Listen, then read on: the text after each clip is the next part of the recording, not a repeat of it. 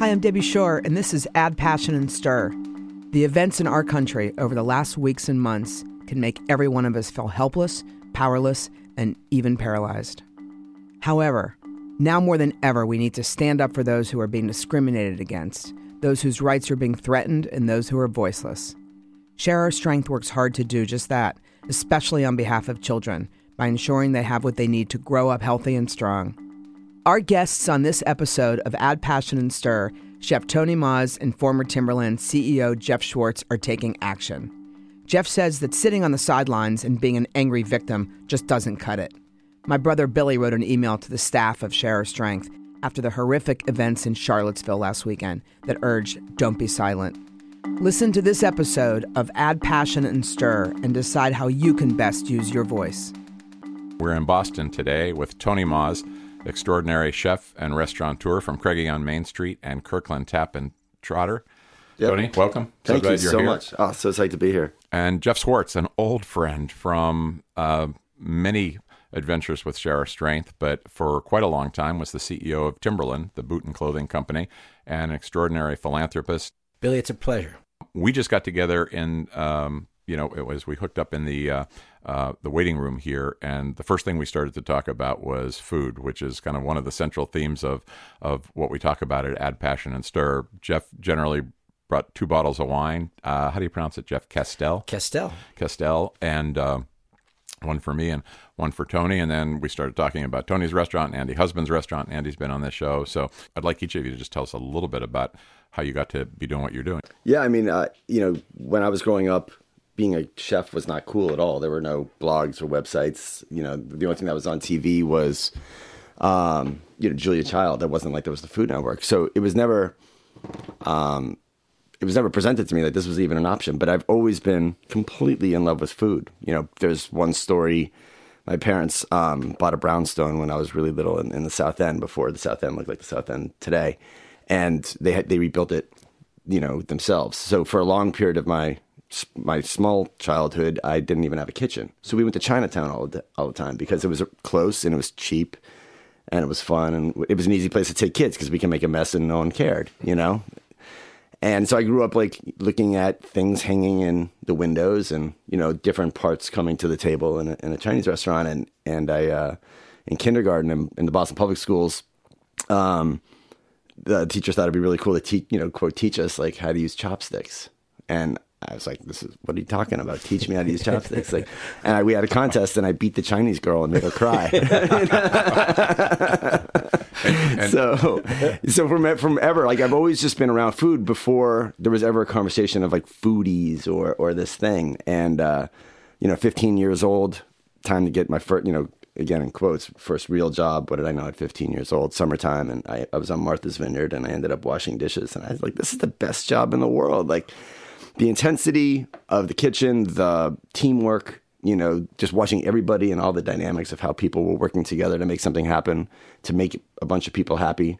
Plus, I thought it was really cool that I got to eat all the half-eaten lamb chops that were coming back. And, you know, like this is amazing. I'm 15 years old. This is such a crazy life, and I kept on doing that without anybody ever saying, "Hey, you should do this." It just was the job I had in high school. Then it became a job I had in college. You know, I was lucky enough to go to the University of Michigan and um, got a degree in psychology because I thought that's what I was supposed to do.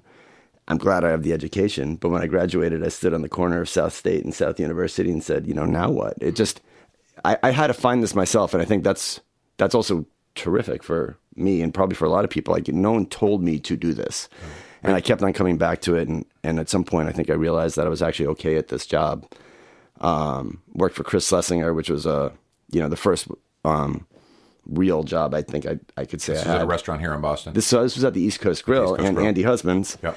was my boss. It. Um, and uh, you know that was my introduction to like I'm committed to this as a craft, as a as a profession, and I was a prep cook uh, there, and, and Andy was my boss, and that's how I got to know you know him, obviously, and we've been in touch ever since, and uh, got introduced to the Boston restaurant scene, and, and kept on thinking that maybe someday I would go to culinary school. Um, but I was the kid that came in early and stayed late and read everything I could ever, you know, imagine, and uh, came in on my days off to work with other stations to you know, learn other things that I wasn't sure of. And before I knew it, I knew more than the kids that were coming out of culinary school. So I just kept on that path and kept on cooking. And, and you know, but but going back to the grandmother, and I was saying to you, Jeff, you know, in, at Craigie on Main, I've got a picture of Bubba Hannah um, overlooking our kitchen because that was um, that wasn't just walking into her house and smelling the matzo ball soup. I mean, that was a huge part of it, but it was also where everybody came together. Yeah. You know, and not just on holidays. It was she lives pretty close to us where I grew up, and so it would also be the random times where hey, I could be over there and I could run into my cousins and I could run into whatever, and we'd always end up at the table. And the fact that that table drew people together, and those are the some of the fondest memories that I certainly have, and I think that's I think that's true of a lot of people. Like a lot of our early fond memories are at tables. Eating food. So that's also how I got you know connected to to share our strength. I mean, I don't know where the chicken and the egg was, whether you found us or we found you, because um, it was so long ago at my first place, Craigie Street Bistro. But it just seemed like, wow, we're talking about bringing people together. That's what this is always about. And Jeff, you you were at least smart enough to marry somebody who can cook well, because I've eaten at your house, and I know it's Debbie and it's not you. But um, but family's really at the center of your life. Uh, you've got three sons, and now I think two of them are married and grandchildren. And you know, talk about that how the, what that experience has been in your family. What Tony said is is right. I I come to it through a different lens. Uh, I was sitting at the table uh, when the food came out because otherwise it wasn't going to come out if I was cooking it, uh, and it wouldn't have been delicious if I was. But and so for me, the the, the table and the food has always been the, the the stage on which the the real drama of community and life gets gets told, and uh, it's. I was very moved by what you said because uh, all the stories of our family are are built on a table, and so, you know you sweat the details like is that the right table? And then the truth is it doesn't matter at all. And yep debbie sweats the details uh, to make sure that that the the stage is set. But the drama that takes place at the table is is uh, that's where that's i think how family got built and i think that's how family endures. And yep there are recipes which which are cool. When the kids got married um, Debbie copied out by hand like mom's eight things. Debbie Debbie bakes bread for every Friday night, um, and uh, it tastes different every time. And so there's this silent moment between after you ritually wash your hands and Debbie says the the blessing for the bread and she slices it. It's all in silence. You got to listen. You have to sit in silence until you receive a piece of bread and eat it.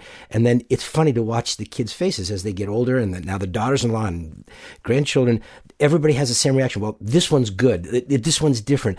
It's it's this personality uh, of that only can get it's a safety that food creates and the context that it creates, and it's it's um, it's incredible uh, the the the the way your pulse comes down and your heart comes up when you sit around a table with people that you care about and you share food.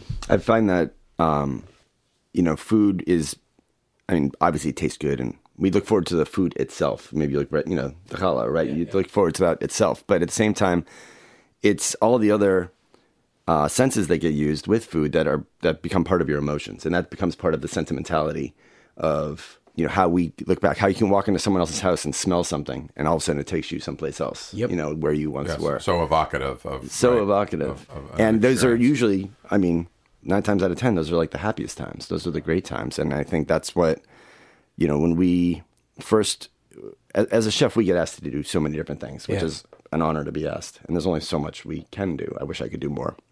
Um, so we narrowed down our focus to saying, hey, if people ask us, you know, about anything that has to do with Cambridge, that's really important to us because we're in Cambridge. And if anything has to do with hunger, like clearly that seems like that should be something that we're involved in. And kids, it just seemed like kids. And I think that's, you know, one of those things. It's like kids should grow up with these memories, you know, with these emotions. Like they should be able to look back at some point in their lives that food is something that was important to them. So the idea that just to tie a Share Our Strength into this, like there are kids out there that might not have that opportunity, that aren't yeah.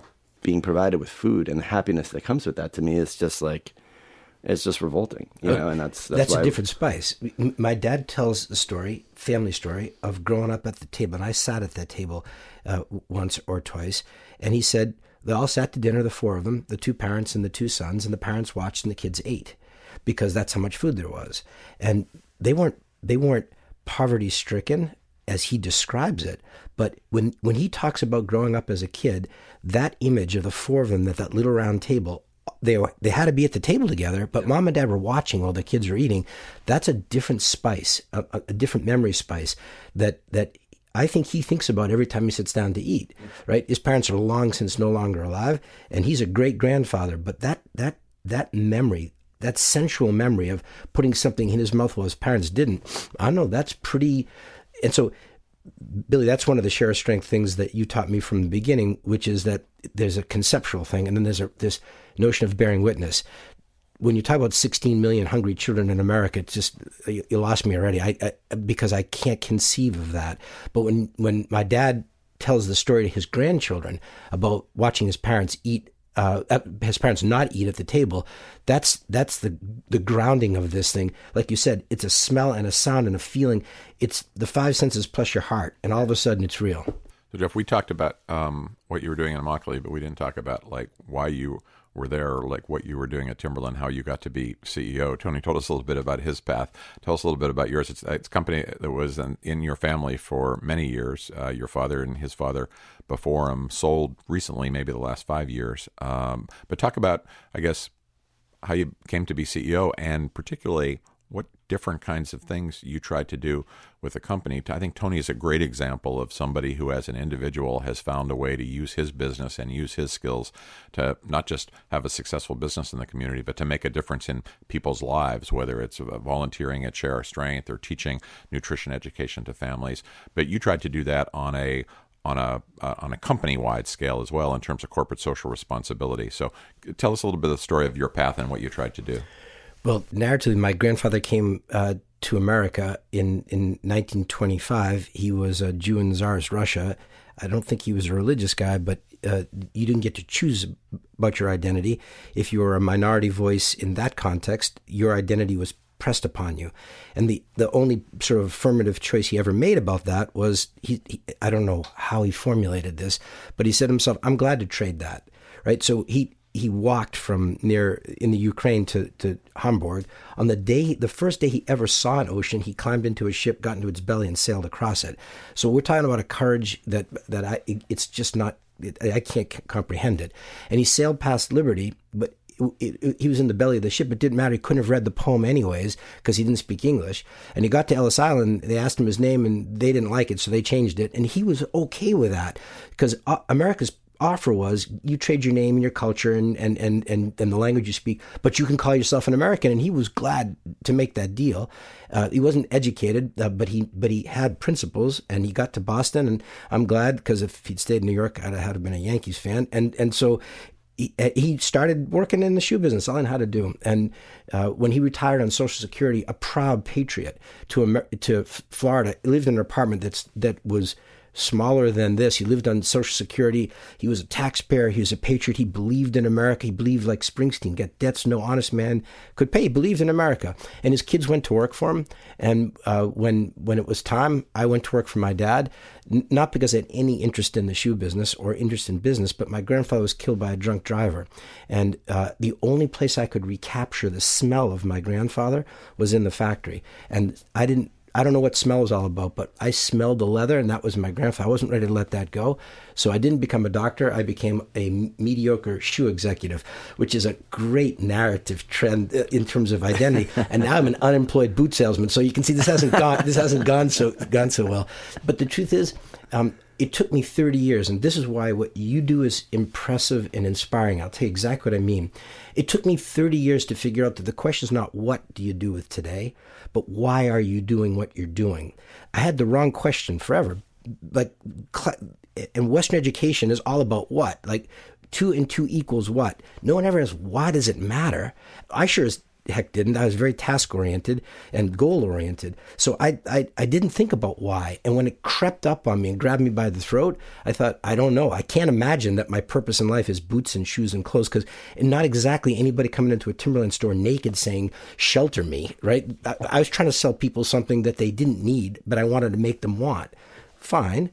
But then I asked myself, why am I doing what I'm doing? What is purpose? And that's how we got into the question of social justice in, in, in our business. It was selfish. It was to soothe my savage soul. It wasn't uh, altruistic. It was uh, it was deeply needful. I, I wanted a purpose beyond making the quarter, and that's why uh, that's what drove me into this conversation about commerce and justice. And the funny thing about it, good brand builder, right?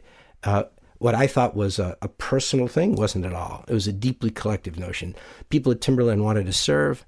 The people that we served wanted to serve with us. It was, I thought it was an insight. It wasn't. I just woke up to a truth that was broadly and deeply held. Timberland didn't invent the outdoors, right? And Timberland didn't invent justice in the commerce world. We just uncovered the, that that notion deeply held in consumers' hearts. I don't believe in the cynics. I don't believe in the ones who are screaming that he is my president, he isn't my president. I don't believe in, in, in the the only the election's not over, right? People are still running for I'm the victim. I, I, I want to be the one who wins the I got screwed election. Uh, I got screwed. No, I got screwed. You know what? I don't believe any of those voices, right? That's they're not asking the right question.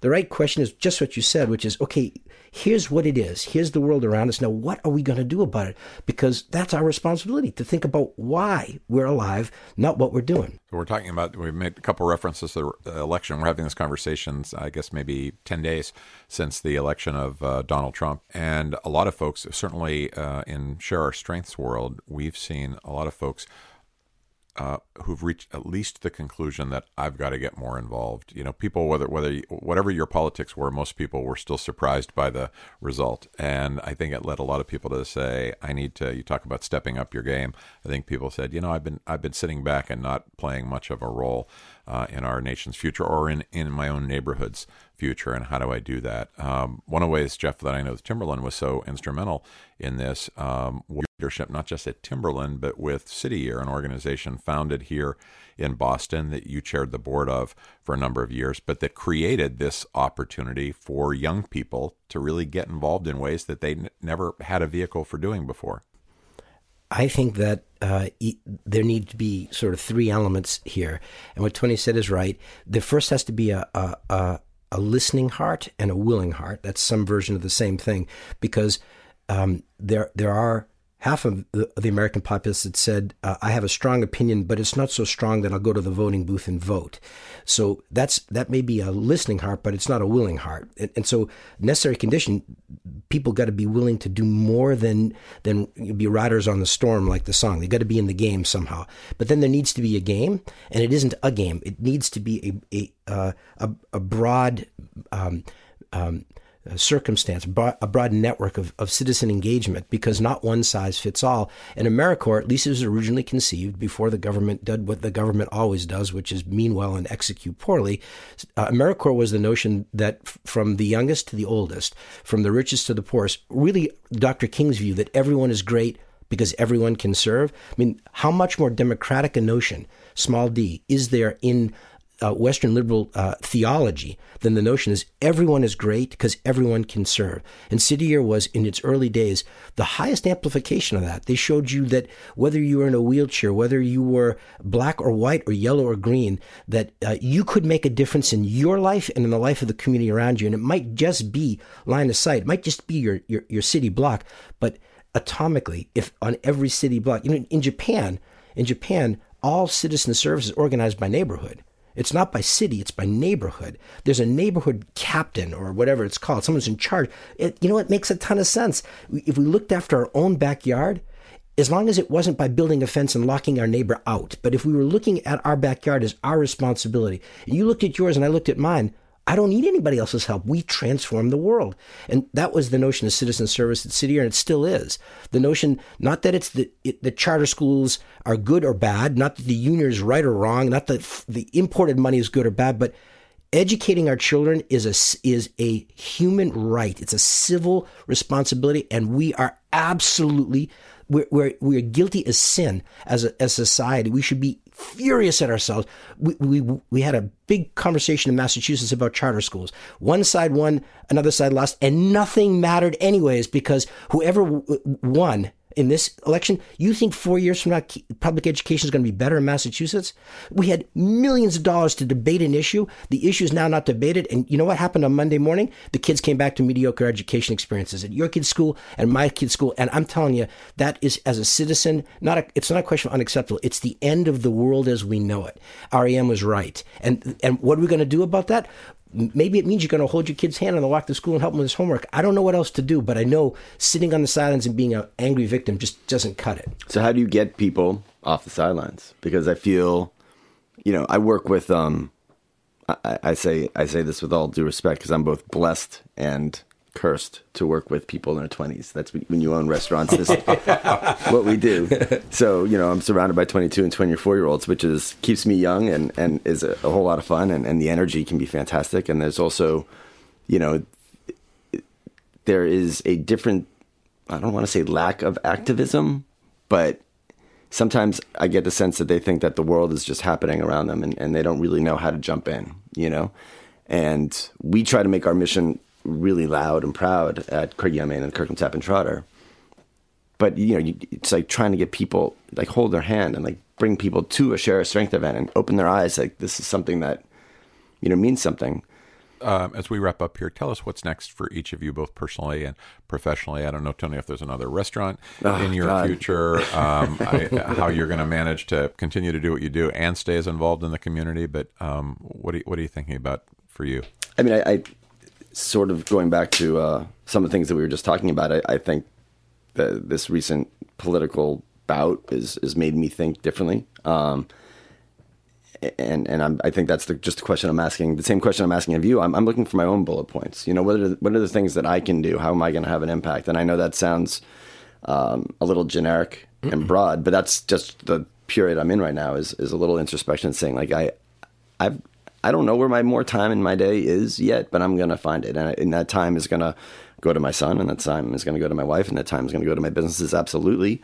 But it's also going to need to go to other people. And maybe there are going to be ways where I'm going to combine some of those things, the inviting people to my table. Maybe there's another way I can look at that because that is what I do. Um, but I think it, it, it needs to be more than what I have been doing, and and maybe that's not because of the time. Maybe it's just where I'm at in my life. Like I've I've gotten to the point where it's just become a, a greater priority.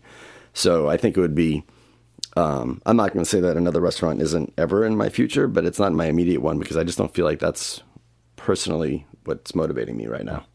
I think I think you probably speak for a lot of people in describing what you're going through. How about you, Jeff? Aside, aside from taking Tony and I to Israel with you, what's next? Uh, Tony described it very beautifully. I, uh, there's this dialectic uh, of the need to, to to salve and and soothe your own soul by going in and asking the questions of uh, that that are elite questions of you know who am I and what's my purpose. But uh, while it while I wish I had better language for what that that uh, ingathering of spirit and energy is about, I know it's real because but the dialectic is at the same time that I want to draw in and and because I'm running out of time. I'm the oldest guy in the room. I also have to rush outward. So this this notion of drawing in I got to strengthen myself because there's only a certain amount of, of, of, energy left to fight the fight. And then you look around the, the it's just sharp and starkly clear that uh, I have to give everything I have away without limit. Energy resource imagination uh, because uh, i can't stand the encroaching darkness. And so there it's a dialectic i got I, it's an internal motion and an external motion at the same time and um, uh, I pray for the company of good teachers like the two of you as that process uh, goes on for me and for other men and women uh, of of who are committed to the, the common good and good purpose. And um, I don't care uh, how you voted uh, because that's one act. first, I do care if you did vote, but I care. I don't care who you voted for. I really care about what you do now that you voted. Um, and so, if you want to build a, uh, you want to build the beloved community, uh, I've got something in common with you and uh, something to learn from you. Well, I hope we can keep this conversation going at one of your tables or or, or, or at one of ours. Um, Fabulous conversation. Um, you've been listening to Add Passion and Stir. I'm Billy Shore. Tony Maws, thank you so much for taking the time to be with us today and for all you do in the community. You've really inspired, I think, so many people. I feel like I've uh, I learned a tremendous amount just sitting here with you two. So thank you guys. Thanks. And Jeff Swartz, really just our I think our history goes back almost 25 years, and uh, it just gets richer and richer. Thanks for being here. Shabbat shalom. Thanks. The Share Strength community believes that everyone can share in the global fight against hunger and poverty, and that in these shared strengths lie sustainable solutions. Today, Share Our Strength focuses these strengths on making No Kid Hungry a reality in America. Add Passion and Stir is distributed by District Productive. Our senior producer is Carrie Thompson. Our executive producer is Peter Ogburn. Add Passion and Stir is the creation of Billy Shore, Debbie Shore, and Paul Woody Woodhull. I'm Billy Shore. You're listening to Add Passion and Stir from Share Our Strength.